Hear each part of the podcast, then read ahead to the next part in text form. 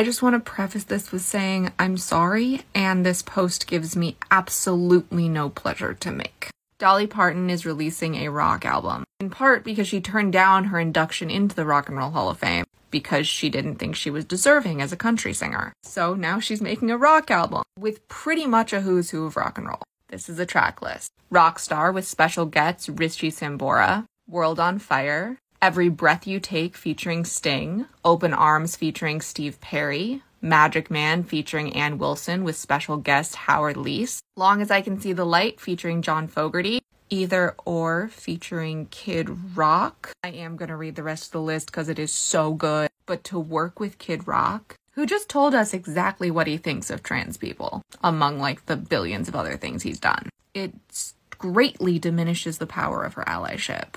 And honestly, I hope that some of these people pull out. And as much as I want to see this album happen, I hope it doesn't. Here's the rest of the list. I Want You Back featuring Steven Tyler with special guest Warren Haynes.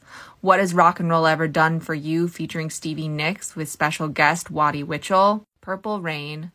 Baby I Love Your Way featuring Peter Frampton.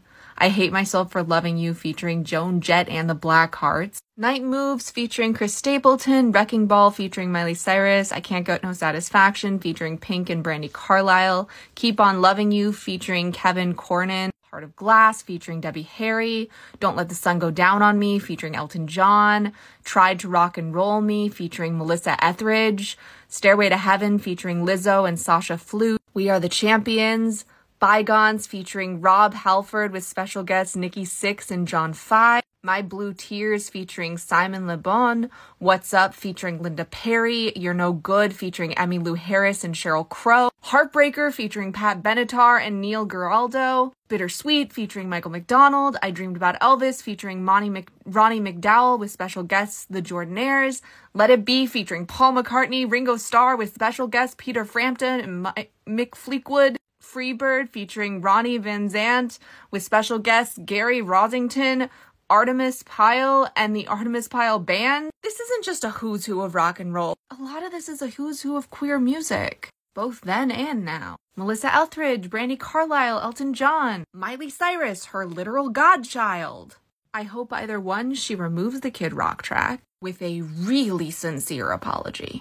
Or two, she doesn't, but enough people who are on this back out saying they don't want to be associated with them, and the project gets shelved. I hate this news so much, I cannot even tell you. I just hope someone does the right thing, because I love many of these artists with my entire queer heart. Happy almost Pride Month, everyone. Shortcast Club.